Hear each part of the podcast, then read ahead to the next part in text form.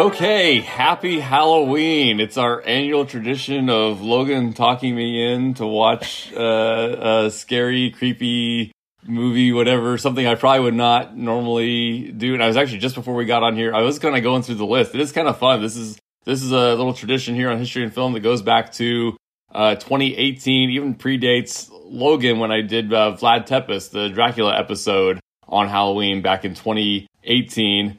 And then Logan's first one, we did Time After Time about Jack the Ripper, time travel one. That, that was actually a lot of fun. Yeah, that's a good one. Uh, Zodiac in 2020. 2021, we did Pan's Labyrinth. Last year, we did Valhalla Rising. And this year, we are doing another Robert Eggers film, The Lighthouse, with uh, Robert Pattinson and Willem Dafoe. And I guess I'll peel the band aid off right to start with here because Logan's eagerly eagerly awaiting my reaction, and it's gonna be a resounding. Eh. you didn't like it? It's it's. I mean, the performances are cool. I I, I don't think the script is anything special. I was bored. I I just. I don't know. It's. I feel like this is going to be the witch all over again. Well, okay. yeah, probably. So, because he is a great filmmaker. The pro- the production, it, like he is really good at putting a beautiful. Of course, the one Oscar nomination he got was cinematography. I get it. Yeah. The vibe, I get. Like, I mean, it's it's really cool filmmaking. I don't like his stories. And, and we've talked about this a million times. For me, the story is everything. You could you could yeah. throw all the production value out the window if you give me a good story. He's the opposite. He's the, basically he's the opposite of what I want in movies. I'll take crap production values with a cool, compelling story, and he's like, "Well, the story is whatever, but I'm giving you the vibe that like it feels cool." That is so like with the witch and with this, that is very much the case where it's it's almost like the story. I don't want to say it doesn't matter, but it's but not, no, you're right. It's it's it's, it's not really the point, right? It's kind of an ambiance film, and I'm like, yeah, okay, cool, bye. Okay, so then so then you need to watch The Northman because it's the one that has more of the story. It yeah, it has it. It actually has more of a compelling story, okay. but still has a lot of the like. It's a lot more accessible than The Witch and The Lighthouse I, I, I don't want to turn this into the Northman episode. Yeah, fair, fair, it, fair. We like we talked about on our favorite, yeah, yeah, yeah, favorite movies. It was my favorite movie from last year, but it kind of it not does away with, but it it has a less of the just like you know the vibes, ambiance movie style, and okay, yeah, is yeah. more of an actual like compelling narrative that I think you would actually like. Right, and and I and I will fully concede the potential is there. Like, if you're going to tell me three years from now, I'm going to have a Robert Eggers movie as my favorite movie of the year, or he's going to win Best Picture with some, I believe it. I buy it. He's that caliber of a filmmaker. He just hasn't yeah. yet picked the story that has any traction for me, I guess. Yeah. And, and again, I, and, and I'm not big on like every story has to have every question answered, but there has to be some kind of sense. Basically, I just feel like he makes artsy fartsy stuff and I say that as someone who's also kind of a film Oscary. I agree with the critics, kind of snob a lot of the times. Yeah, but the but the ones like this is where I kind of split. So the Rotten Tomatoes, it's a ninety slash seventy two, and I think the seventy two is too high. Like so, eh, I just. Ah, but at the same time, I'm like, oh my gosh, Willem Dafoe is amazing. Robert Pattinson, less so. I think his accent's pretty inconsistent. I couldn't figure out what he was trying to be or where he was trying to be from. And he's, it, just, it just kind of struck me as a British guy that didn't know what to sound like. I, I think that fits with the character. It, it, it sounds like he's like trying to do well. He's doing like a like an old New England at like a almost like a JFK, okay. but even older. Right. But I think that the inconsistency in the accent actually works because spoiler alert, he's pretending to be somebody else. Mm, okay, that's fair. But yeah, I, yeah, yeah. It's it's it's fine. what did you think? What did you think of like the the visuals? So the fact that they're like they, they he does he uses the the old like one to one aspect ratio.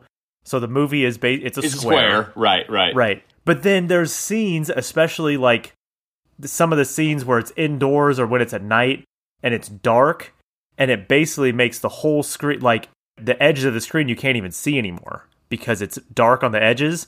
Oh, gotcha. And it does give well the the one to one aspect ratio in general, but especially those th- scenes. It's a really good visual representation of like claustrophobia. Like you feel, it feels isolated. It feels like a very small space, which I don't know. Like that was one of the things that when I was watching. Well, every time that I see it, but especially when I watch it the first time, you know, uh, that I appreciated was the feeling that you get watching it is it's a great visual representation of how it would feel to be in a lighthouse for an indeterminate amount of time because we don't know how long this movie actually takes place. It might, and they even they even bring it up. Willem Dafoe says, "How long we've been here? Three weeks." A couple days. Well, there's also like, like, gaslighting going on, so where you're not actually sure like how long, and yeah, yeah, you might yeah. be trying. He's like trying to convince him it's been longer than maybe it really has, and like because obviously the he's well, he's there for a four week term, and that four week term is basically uh, over halfway through the movie, but then he's trapped, right. and then you don't know from that much or from the rest of the movie how much time is passing. Right. No, uh, the one the one the one thing that would stand out that I thought was like really compelling was how so how dark the film is, and then Pattinson's character becomes obsessed with actually getting to go to the light part of the lighthouse as opposed to yes. just being the grounds guy and kind of just you know the support staff, uh, one man support staff. He's just like obsessed with the idea of getting into the light. And spoiler alert: when he finally breaks in up there at the end, there is that massive juxtaposition between how dark, dreary, and claustrophobic the entire film has been to when it's almost then like seeing the face of God when he gets into the light and the brilliance, and it's so blindingly bright at the top, and so it's just so contrary to everything we've seen thus far in the film. And that was kind of a powerful moment that they still also then really didn't do much with. And no, like I do, all that stuff was fine, but like there's nothing else there to keep me interested. It's so it's like watching a painting at that point. It's a pretty painting, but I don't need to stare at it for two hours. Maybe you don't need to. No, fair, fair. No, I again, it's it's yeah, it's just uh, I, he makes really good movies. Not for me. I'm trying to think though, because I feel like I do have a wide variety of things that interest me. I'm trying to think of something that is more in this world that I could get behind. Honestly, maybe something like A Waking Life by Richard Linklater. I can dig something like that that has no real through story at all, some bizarre mm-hmm. visuals with the rotoscope animation and, and no plot. But like, there's interesting ideas and conversations that are keeping me compelled throughout. And I feel like The Lighthouse was more just kind of here's some guys that are miserable, and we're not really going to tell you uh, too much about them, and we are going to lie about what we do tell you. And that's not even really the point anyway, because isn't this creepy mermaid vision creepy. Okay, sure. yeah, I, there's no there there. There's no there there. I don't. I don't. I don't fault you for not liking it. But, okay, okay, and I don't fault you for liking it. agree to disagree. And I, I fully, I, I fully understand that this movie is not for everyone. like, but yeah, it's it's just uh, you know, it's it's one of those things where it's the point of the movie is it, it it is kind of like a painting. That's actually a good analogy because it's kind of up to you to decide what the movie's about. Mm, okay. You know, which that sounds kind of like a cop out and kind of pretentious, but but I, I think I think it's true. Like it's uh it's up to you. Like when you're watching, and if you if you ever watch it with somebody too, like you'll see scenes that both of you will have completely different interpretations for, or you know how, how much of it is actually real versus how much of it is in his head. Is any of it real? Right right. Is the whole thing like just his like last dying vision as he's laying there mm. you know with the seagulls eating him? Like is this all happening in some sort of like afterlife like a purgatory? Well and then you know you, you mentioned the like we see willem dafoe's character constantly gaslighting him throughout the whole movie so then it's like, well, how much of that is actually gaslighting versus how much of that is him telling the truth and Robert Pattinson is just losing his mind? Right, and we don't know. And I'm seeing that. Exactly. I'm, that I'm kind of fine with. I'm, I'm, i can live with stuff like that where it's open to debate. I kind of dig some of that stuff, but I just I feel like I need it more fleshed out or something. I don't know. Yeah. Trying to, and, and it's kind of you look at. I mean, obviously it's a very small cast, but you realize like, oh, like no, literally, there's like four people in the cast, and it's ninety yeah, and only two guys, of them are on screen for more than like ninety seconds. Right, you got like right. the mermaid, the mermaid, and then, and then the guy he fakes. Basically, he's impo- he's impersonating or whatever, like that he killed or let die. You know, Yeah. before he came down here.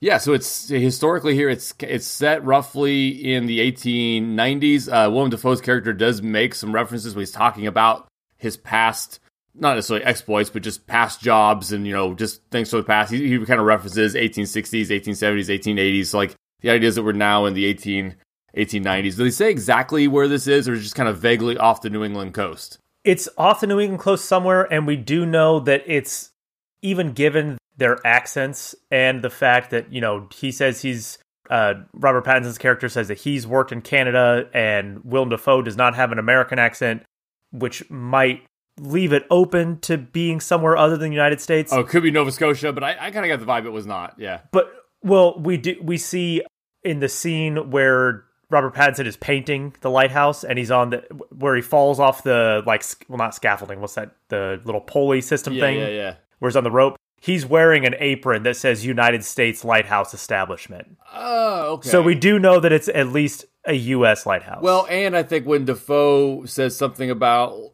the patents that worked previously in Canada, the way he says Canada or up Canada way implies that it's another place.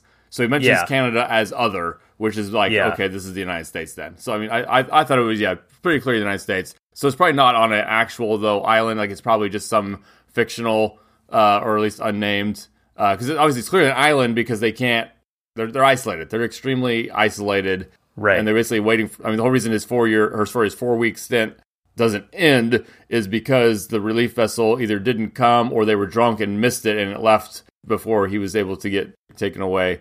Course, again, yeah, to your point, if the Dafoe character even exists, because it might just be a manifestation manifestation of Pattinson's mania, like a Yeah. like a Fight Club kind of thing right. so it's based on so it's kind of interesting you you read the wikipedia stuff and it talks about two different uh, sources here that's based on but it's not based on anything enough to actually credit so like they ta- they refer to there was an edgar allan poe unfinished short story called the lighthouse but it's so loosely inspired by that it's it, poe doesn't get like a writing credit or anything here it's like it's directly based on this poe story it's more of like an Right. inspiration and where they got the title so the, the story there is basically Poe had started a series. Uh, we don't even know if it's going to be a short story or, or a novel because it's basically just a couple pages worth of stuff he had. It was a series of journal entries or how the story was going to happen. And it actually starts in like Norway in 1796. And the narrator writing these journal entries is just basically talking about how he's looking forward to being alone while he works on the White House uh, lighthouse because no one else will be around and he can focus on his writing. And there are kind of themes of isolation and storms kind of at this with this person working at lighthouse. That's it. That's that's all poe, poe wrote Th- that's it. There's no second character. There's no Yeah. yeah anything else. So that, that's that's the reason why it's like not based on this poe story but kind of inspired by and to take the same title. And then the other one that's a little more connected to the real events, but you don't have to you don't have to give a credit when it's based on an actual history here. So there was uh in Wales in 1801 there was a they call it the Smalls Lighthouse tragedy and there were two guys working there both named Thomas, which is the same names both the guys have in the film. So there's a real life connection, um, rather than it was Wales and almost 100 years earlier. And so these guys kind of didn't get along when fought in public, if we fight in public occasionally, which means when one of them died, supposedly in an accident, the other guy thought, oh crap, uh, they're going to think I murdered him because we fight all the time and now he's dead. So I can't, I don't want to throw his body into the sea where it'll like wash up and I'm going to get in big trouble. So he puts the corpse in like a coffin and hangs the coffin from like the side of one of the buildings at their lighthouse and the wind just kind of then breaks up this makeshift coffin and like I don't know if it's the whole body or they basically said like at least like an arm ends up like hanging and dangling out the window and like this guy starts going crazy and it was just kind of this really really creepy thing. I mean, crazy spooky creepy stuff and then the guy kind of goes crazy. So after this kind of all comes to light, Britain put in a rule that required lighthouses to have three man crews at all times going forward there. Which actually, I'd be curious. I didn't, I didn't look into to see if uh, if the United, because obviously that that really did happen in 1801.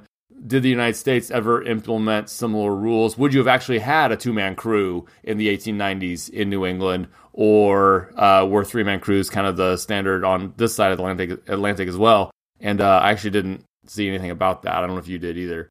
Uh, no, I I didn't see anything about crew size, but that is uh, an interesting an interesting idea. Is that you would, yeah, because he like obviously having one person there would be not enough because it's a you know you would want at least two people but then having two people you would want a third right a third right. person because it's that way the that way the uh the social dynamic you know is is preserved. Yeah yes. Three makes sense but yeah i don't know about actual rules for i guess well what yeah you said he, he, said it says on his sweatshirt. I'd be curious to look up what his sweatshirt said there like look up the history of that actual agency. What did you say uh, i don't i don't think it is one. So in oh, the okay. in the movie the apron that he's wearing says United States Lighthouse Establishment, but in in real life, it's called the United States Lighthouse Board. And that wasn't even I don't even think that that was necessarily like a thing where like you would have that written on clothing and stuff that you would wear at the lighthouse. I think that was just the name of the organization that was the agency responsible for lighthouses. Okay. Yeah, yeah, yeah. So, uh, lighthouses have actually been around for a really, really long time. As far back as 2000 BC, there is evidence of basically at, at that point, it was just towers that they would light fires on. And back then, back in like ancient times, those lighthouses, for lack of a better term, again, think think more of like, oh, what is it? It in uh the giant fires they light in Lord of the Rings. Oh yeah, the beacons. Gondor yeah, calls yeah. for it. Beacons. Yeah. Yeah. But is, is, there a name for those in like in Lord of the Rings? Oh, I thought they just call them the signal beacons. The beacons are lit. Yeah. Yeah. Anyways, th- think more like that than like an actual lighthouse. It's basically just yes. a big stone tower that they would light a fire on top of. Right. And at that point in time, it was used more of as a like a navigation beacon than it was for like a warning against rocks or reefs or something because sailors would, you know, as they're going down the coast at night, they could look and see where these beacons are and then that way they know they know where to go. And then also this is before the days of clearly marked ports. Oh, you just you just pull up on the shore somewhere. Right. So these lighthouses would show you basically like this is where you park. Like that's where you, you just go to the, go to that. Huh so that's that's how lighthouses started and they they got you know gradually more advanced in greek and roman times. The greeks and the romans both built lighthouses all over the place again mostly as kind of navigation beacons. In the middle ages and then into the renaissance is when they first started building lighthouses for warnings like you know hey there's rocks and reefs right here. Mm. and the first the first ones of those were built in uh, Britain and France around the late 1500s, early 1600s. When lighthouses got really, really popular was at the turn of the 18th century, so going into the 1700s, with all the ships going back and forth between Europe and the New World. Oh, okay. Then lighthouses became way more popular. They and that's when you started to see like what we would think of as a lighthouse, like that uh, iconic structure with the light on top. That's when those started to be built, both in Europe and in the Americas. Oh, so the, yeah, so they really are associated with the history of New England and the United States, because even 100 yeah. years before the United States, you're getting these lighthouses put up, huh? Yeah. So the first the first lighthouse in the United States was called the Boston Light, and it was built in Boston Harbor in 1716. And then lighthouses popped up all down the coast from Maine all the way down to like the Carolinas. And yeah, there's not really I mean, that's that's kind of it as far as as far as how they're used cuz their purpose never really changed that like they would make advancements in in the lighting and stuff so they used to be you know way back in the day it was wood fire and then you would have coal and then they developed different kinds of lamps that would run on oils like whale oil or even vegetable oil and then you would have gas powered, and now obviously they're all electric. There was uh, one guy, an engineer. Uh, he's a Scottish guy named Robert Stevenson. He is basically the father of everything that you think of when you think of a of a modern style lighthouse. So he worked for the Northern Lighthouse Board, which was a lighthouse, a Scottish lighthouse agency, and he designed and oversaw the construction uh, of a ton of lighthouses. And he he was the first guy to use Fresnel lenses in uh, lighthouses and innovated the rotation and the shuttering system so that you could like make the light flash. When when was this? This was in the 1790s. Okay, okay. Because I was I was thinking that stuff sounded like it had been around for a while. Because it's like, yeah, okay, these innovations were way back. Okay. Yeah, yeah. So this is the 1790s, and then he actually he had multiple sons that also went to be lighthouse engineers, and then they had sons who also went on to. It was like a dynasty of huh. like lighthouse engineers that all uh, go back to this one Robert Stevenson, this this engineer.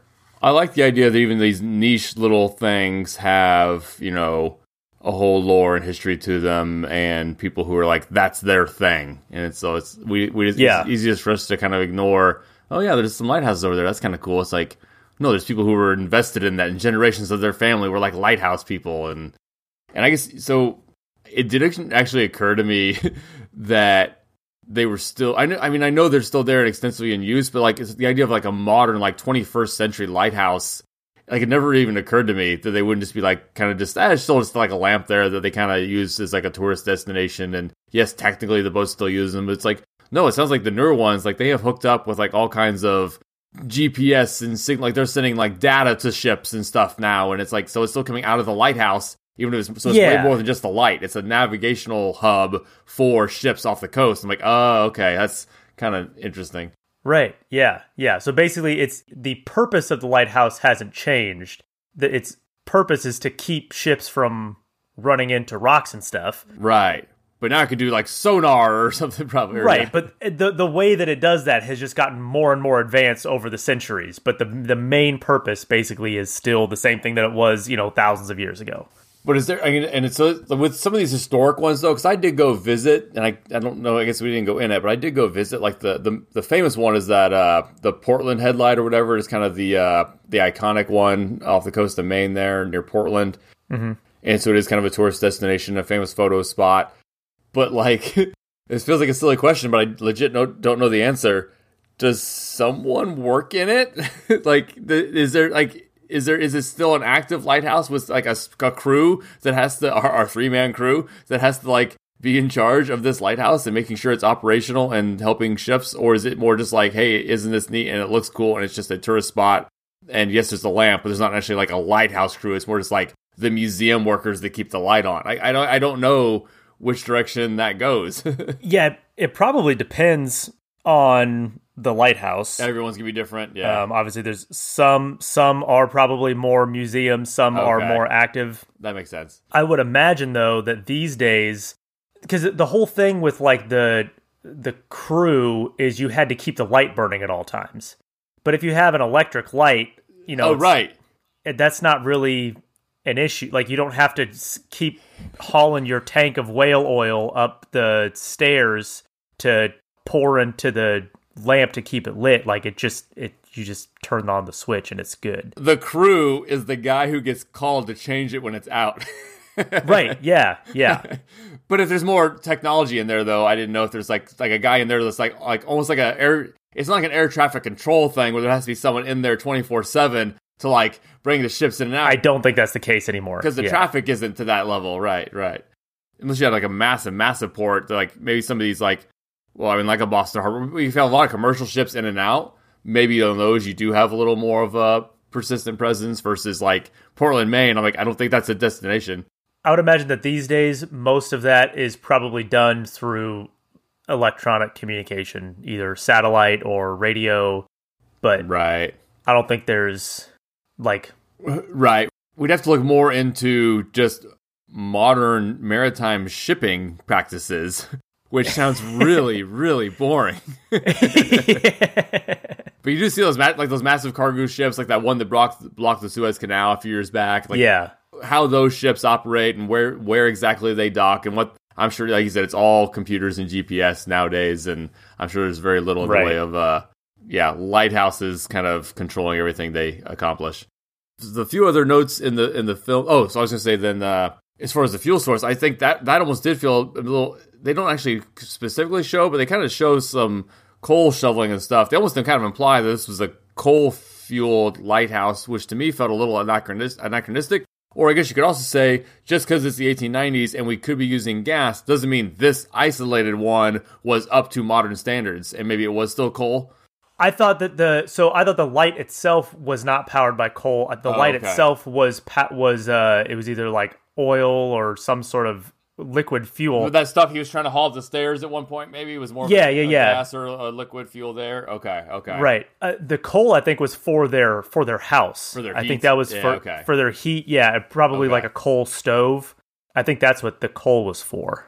So then there's uh, my few other kind of random notes that kind of work in the film here. So yeah, Paz's character mentions he had been working basically up in the timber industry up in the Hudson Bay area of Canada.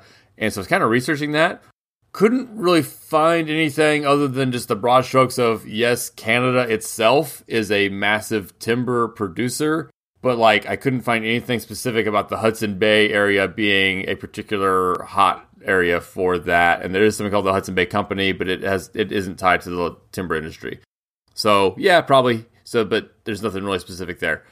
There's a quick reference to Captain Ahab when uh, Pattinson's kind of going crazy and that was written in 1851. So yeah, it could have been a cultural reference that they would have made in the 1890s for sure. The other one, and he says it a couple times, talk about being a wickie. You can be a wickie, and that was an actual nickname for lighthouse keepers. They would be called mm-hmm. wickies mm-hmm. uh, because they were essentially keeping the wick quote, you know, the metaphorical wick of a lighthouse burning. So they would be called wickies, and that that is accurate. And yeah, I guess then the the last one I was, I just kind of had Edgar Allan Poe, since this short story uh, of his was kind of maybe an inspiration of sorts, a loose inspiration for them to at least kind of explore their own idea about an ice house, uh, ice house, lighthouse with an isolated protagonist or two. And now Poe himself, though, is this tracks back quite a bit in our timeline. I for, you, it's easy to forget how how long ago Edgar Allan Poe was. He was born in 1809 and died when he was 40. So he was dead well before uh, this story takes place or where we're at in our timeline here. But it is a good guy to talk about on Halloween here, who I don't think we've talked about uh, before uh, on the show. So yeah, born in Boston, 1809. His father kind of abandoned the family, and his mom died when he was young. So it's actually a family named the Allans that took him in to their home in Richmond, Virginia. So that's where he gets his quote middle name. He was just Edgar Poe, and then the hmm. Allans essentially not adopt him, but take him in as like their ward or their foster child. So that's where the Allan comes, Edgar Allan Poe. And he he wrote from an early age. He had published a set of short stories when he was 18. Brief stints in the army didn't work out. He couldn't afford to finish college. He just wanted to write did get work with various publications in New York, Philadelphia, and Baltimore. Would kind of be a critic, you know, on theater and other people's writings while working on his own stuff. Pretty normal young writer life in the early 1800s. And again, this is their old, all that old 19th century stuff. When he was 27, he marries his 13 year old cousin. like it's just, which again is, it's, it's. it's just so weird that like that's just like a footnote in his in his, in who he was. If I've said it once, I've said it a hundred times. There was a lot of that going around back then. Right. So I think I think people nowadays will be like, he was this freak because of that, not fully understanding how. And I'm not saying it was like everybody was doing it, but it wasn't raising eyebrows back then. Right. it didn't. I mean, shoot, didn't. Yeah. Didn't the uh, is it Jerry Lewis or Jerry Lee Lewis, the guy who wrote Great Balls of Fire? Didn't he do that just like 50 years ago? Oh, I don't know, but I know that Elvis Presley he started. I'll put this in heavy ass air quotes dating Priscilla when he lived in Germany but they couldn't get married because she was only 14 and had right. to wait till she was 16. Right. So it's well, and she wasn't his cousin, so it's I guess that's I don't know, not as bad or whatever. But yeah, uh, yeah. anyway, but still, like, and, but that's that's not ancient history though. Like that that was the 50s. Right, right. So Edgar Allan Poe, we're talking 1836. I mean, yeah. Anyway, not not excusing it, just saying it's it's not a Poe was a weirdo thing. It's uh the 19th century was weird thing.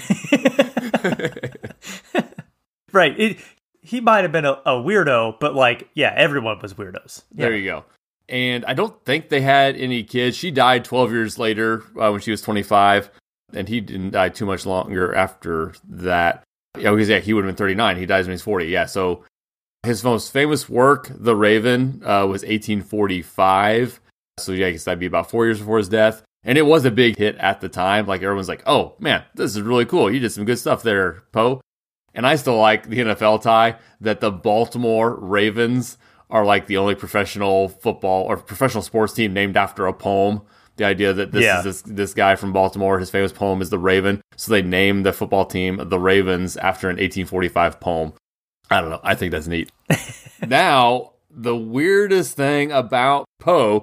Oh, of course, I, I, I should mention, I didn't write it down in my notes here, but it is so he is also credited with inventing the detective story which I think is kind of a big deal that he doesn't get enough credit for. So uh, huh. like, he okay. dies in 1849, and he's writing yeah. stories about detectives solving mysteries, and like apparently no one had done that before Edgar Allan Poe. Okay, yeah. yeah. So like so that, that whole genre goes back to Poe. So he's known for like the creepy stuff, you know, Telltale Heart, uh, The Raven, all that kind of stuff.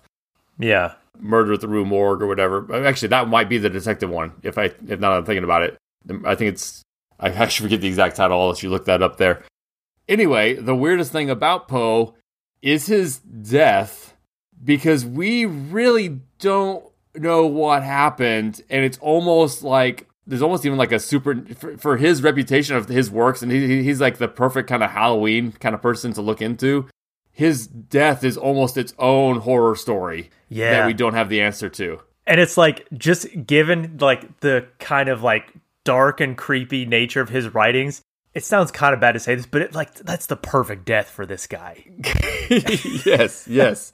So he's 40 years old, and basically he was he was headed to New York from Richmond, Virginia, and disappeared along the way. So like all of a sudden he's like, you know, he's leaves Richmond, supposed to show up in New York, and he just kind of vanishes, and no one knows where he is for a week. So a week after he disappears, He's found stumbling around in Baltimore and not drunk, almost like just delirious. Like he's he makes no sense. We we can't even like get him to can't either can't get him to talk or can't get him to make any sense. Can't get him to explain where he's been or what happened. He's just like he's just out of it mentally. His clothes are run down and dirty. With some speculating they're not even his clothes. So just the idea that a missing Edgar Allan Poe shows up wearing someone else's clothes and delirious a week later. Like that happened. and so they take him to basically, you know, the equivalent of like the drunk wing of the hospital, but basically no one except like people who were like essentially character assassins who's even people at the time did not buy their stories. No one thinks he was drunk. Like the guy, he was a casual drinker at most and was never known to have an alcohol issue or anything like that. Like he was a, pretty much a sober guy who would just drink socially on occasion. And so and and the people who found him like no he wasn't drunk he was just delirious. So he's in the hospital. He keeps calling out the name Reynolds and then dies the next day. No one knows who Reynolds is or what that was referring to. Jeez. And that's it. They they ruled out drug use at the time. There's countless ideas, and we just don't know. It could have been a million different diseases. They tested his hair in 2006 to kind of see if they could narrow things down. That ruled out lead or mercury poisoning because um, that would have shown in hair samples, and it did not. One theory, and this one actually kind of makes sense, but it's boring, so I don't like it. there was something called cooping, as in basically keeping someone cooped up but it was an election fraud thing that people would go through. And this ties in when we think about all the Tammany Hall stuff we've talked about before and the election fraud that was rampant in the 19th century. mm-hmm. that they would go around, capture people, coerce them, you know, threaten them, maybe drug them up, get them to change their co- uh, clothes and go and vote multiple times while they basically kept them imprisoned in between voting sessions. And it was called cooping. So it's possible Edgar Allan mm. Poe just got captured by a group doing this. So again, I don't like that because it's kind of a boring, non supernatural answer. Yes. and again, we don't know that that's the case. It's it, it, that is just purely speculation. There's no strong evidence other than the someone else's clothes, and and that wouldn't explain why he was almost crazy. I mean, yeah, you you're not going to be in a good place if you're you know being held against your will for a week, but you wouldn't think it would break him. It seems like it broke him. Whatever happened to him. Yeah, his uh, his funeral funeral was uh, so sparsely attended uh, at the time that the reverend overseeing it didn't even bother with the sermon. It was just kind of like, "Oh, hey, everybody, thanks for coming. All right, let's let's get this over with." Didn't even give a sermon. Jeez. So the city of Baltimore then kind of gave him a new funeral in 2009 to kind of honor him. So he got a, he actually got like this big everybody attending funeral in 2009 as more of a celebration of Poe's life and work and his ties to the city of, of Baltimore. And yeah, after after his death, I did kind of mention there was uh, uh, a lot of people trying to use him as a cautionary tale, but it was it was all these temperance people because the, the temperance movement that ultimately leads to prohibition in the early 20th century. Yeah, those people were trying to use Poe as a see what happens when you drink and do drugs. You end up oh, stumbling oh, around and dead, and so it was like they're just trying to, they were just trying to throw uh, throw Poe under the bus, and uh, but no one really either then or now buys those uh, attempts to assassinate his character. And again, it does sound like he was kind of a weird guy, cousin marrying notwithstanding. but yeah, we don't know. And so, man, what, what it really makes me think of, I, I forget if I mentioned this on the podcast or not before, but there's uh, obviously there's a story here. You could you could definitely do a, a you know an artist's interpretation of what happened in Poe's final days and do the whole backstory where Poe's this protagonist and it's uh, this whole basically you could do a Poe like mystery about Poe's final days and all those kinds of things. It's an alien abduction story, right? Something like that. Or, or I, I, always figure more supernatural, like there's like spirits and something like that. Yeah, and, uh, yeah. But you can even tie it down into his his last uh, his last unfinished work with the lighthouse, and you know you can do parallels there. And you can definitely there's there's a lot of potential there for a story. But there's a story like that that already exists that Dan Simmons, no relation, wrote called Drood. Have I mentioned Drood to you before? I don't know. So we it's about Charles Dickens. Okay, because we've talked about Dan Simmons before. I don't know if we if you've ever talked about Drood before, I, am and I'm not familiar with it. So oh, because he because he also wrote the Terror, so we probably talked about him in regards to the Terror. That's you're right. Yep, that's what okay. we talked about. We have talked about the Terror. So Drood is actually really freaking cool.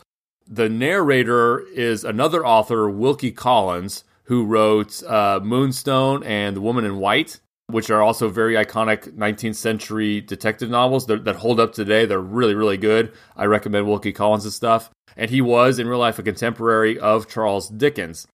Dickens's last unfinished work, similar to what we're talking about Poe here with the Lighthouse, was uh, The Mystery of Edwin Drood. And that's just from memory, but I think that's about right.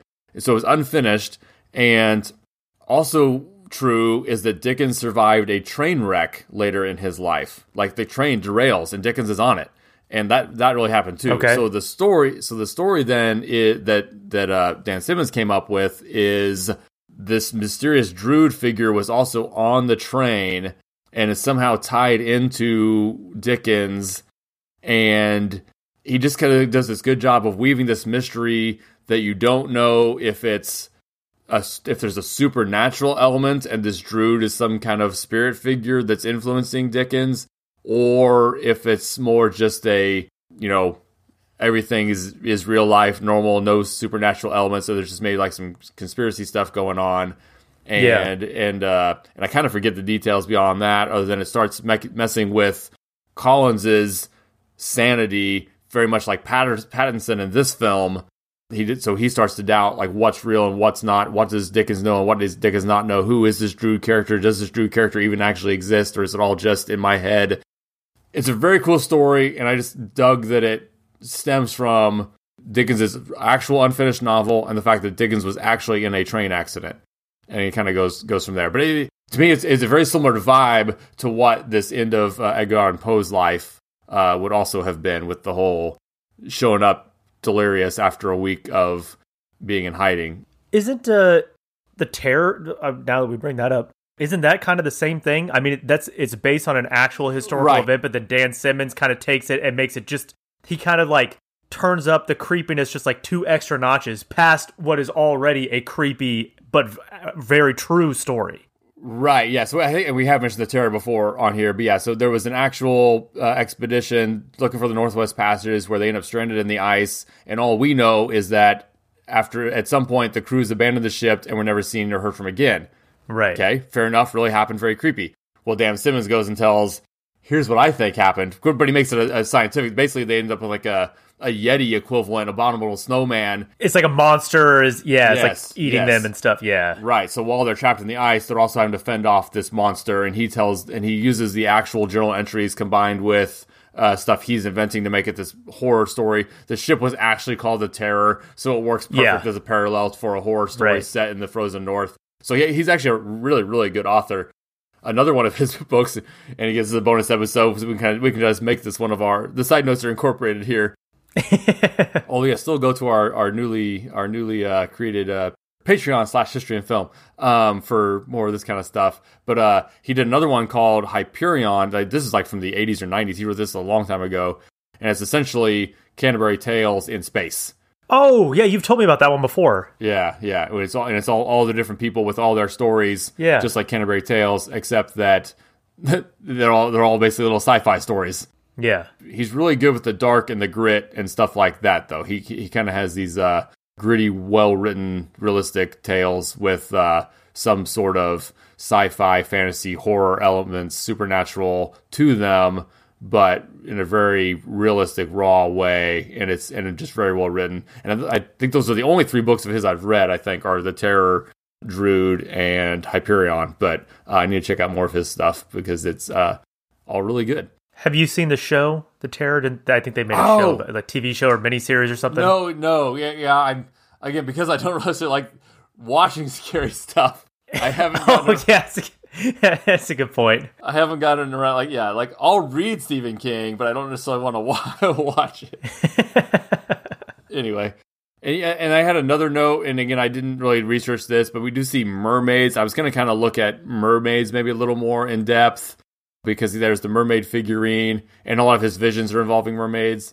Yeah, it's like a whole uh, conspiracy rabbit hole you can do- go down. Like there are even like modern modern conspiracy theories about how mermaids are real and. Oh really?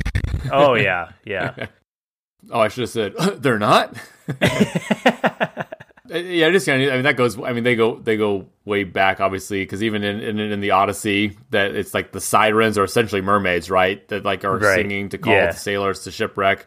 They're essentially mermaids out on a rock. So kind of one of those very old mystical creatures, which are kind of cool. That those things that we still see in modern films, like The Lighthouse, but like vampires, werewolves, mermaids, all those you know unicorns, all those creatures go have the, dragons have these histories that are thousands of years old, which is actually kind of neat that they uh, continue to have relevance to our culture today and stories we like to tell. And of course, you think back to, you know, thousands of years ago, people probably did believe they actually existed, and now they're more just uh, for stories. But it is kind of fun uh, to look back, and that might be something we need to put a pin in for now because I, I think we could definitely do a whole episode. Maybe maybe that ends up being next year's Halloween. It's just a, a, look at a lot of these kind of the history of these creatures as far as humans. So, so, so you can tie it into history. It's just oh, you look at how, yeah, yeah, yeah, the history of these types of stories. again, in this film, it's nothing but visions. Um, I don't, I don't think there's any, there's no hints that there's. I guess he does actually think he sees one in the water, but he, he always kind of wakes up uh, from it at some point. I did have one, one little tiny note, and this is just, it's just one of those things where it kind of goes to or kind of points to Willem Dafoe's character being full of shit. Oh. So he's always talking about, oh, it's bad luck to do this, bad luck to do that, bad luck to kill a seagull, you know, because those are the souls of are, lost uh, the souls yeah. of sailors that have that have met their end. But at the very beginning of the movie, he like raises it, he does a toast, and he tells Robert Pattinson's character to toast, and he won't do it because he says, "I don't drink." Right. And I, it's funny because he said, this is a, a side note to this side note, but he's, it's funny how he says something to the effect of a man who doesn't drink better have a good reason. Like, which is just funny, like culturally, how today would be like, oh, you, oh, you don't drink? Yeah, hey, sorry about that. Like, did, you know, didn't mean to like try and pressure oh. you. But oh. back in the day, he's like, if you're not going to drink this booze, I I don't think I can trust you. Like you you better have a really good reason not to drink if you're not going to be drinking in my lighthouse. yep, yep. So he, he tells me he doesn't drink. So he he takes his cup and he goes and fills it with water from the cistern, and they toast. And Robert Pattinson is toasting with water. And I think it's curious that Willem Dafoe, who's so superstitious about all this other nautical stuff, doesn't have an issue with Robert Pattinson toasting with water because that is a like a big no-no especially like on ships or in you know in the navy mm. in in uh, nautical circles toasting with water is a big no-no because it is like a like the, the the idea is if you toast with water then you will go to a watery grave. Oh so you only toast with you know other beverages but never with water but he doesn't say anything about it. So does it have to be alcoholic, or could it be like even like a tea or a coffee? Like, is it is it just anti water, or so that that I that I don't know. It's typically it's you, you only toast with alcohol, right? But but yeah, never never with water. Okay course, the water there is kind of like like isn't like the cistern tainted or something. Well, right. That's what they they use it as, as the setup because he takes a sip and he spits it out, and then Willem Dafoe says, "Oh yeah, you know, haha, you know, I I tricked you into drinking this water that's actually really gross. And by the way, that's your job is to fix the cistern because the water's nasty." So there's actually fun. So then he goes to like clean it. What is he putting in the cistern? Is that like uh, I don't know. It looks it looks like lye. How you would like dump lye on like That's what a, I thought, but that would just poison them. Like a slit trench or like a yeah. like a toilet, like an outdoor like trench toilet. But I don't I don't know what that would what that would be because you wouldn't want to drink that. Right. Even diluted lye would be a problem. I I, I didn't get that exactly. It, it felt like he was trying to quote sanitize it, but right. Yeah. That, that that the idea that that was something he was putting to their drinking water didn't. I don't know. I didn't look into the realisticness of that, I guess. Hmm. All right, we always have more homework to do then, huh? um, oh, actually, so here's what I actually wanted to end with. So this is a this is a little since a bonus episode. This is a little uh, follow up stuff that uh, uh from our Lincoln episode because this will be the first chance we've had to talk about since that episode aired or since I since I uh, stumbled across this. Okay. So you talked about Boston Corbett and how he kind of was like a crazy guy after and like dis- disappears and ends up in Kansas. Like you, you talked about, about Boston Corbett. Yeah. Y- you missed a very significant detail about Boston Corbett. Oh, no. In 1858, so obviously well before uh, Lincoln is assassinated and well before Corbett himself then kills Booth, he castrated himself with a pair of scissors. Oh, jeez. And why? So it has to do with uh, basically he was it, it, it was religiously inspired. Basically, I feel lust, therefore I must cut out the eye that offends me. And oh, so I'm going to castrate God. myself because I saw two prostitutes on the street and I felt lust. So I'm going to castrate myself with a pair of scissors. And apparently, like, didn't even go seek immediate medical attention, just like went out to get a drink. And everyone's like, uh, dude, why are you bleeding down there? Like, oh man. Like, so, so the craziness was well before he killed Booth and kind of went crazy after. So the book, and I sent you it's actually a text about this. The book that you might find interesting, and I have not read it, but it was a, a guy who was actually a the author was a guest on Doug Loves Movies, and that's where he brought this up. And then I could, and it was also on the Wikipedia page as well. So you know those books by uh, Bill O'Reilly called he did like Killing Lincoln, Killing Reagan, Killing Kennedy.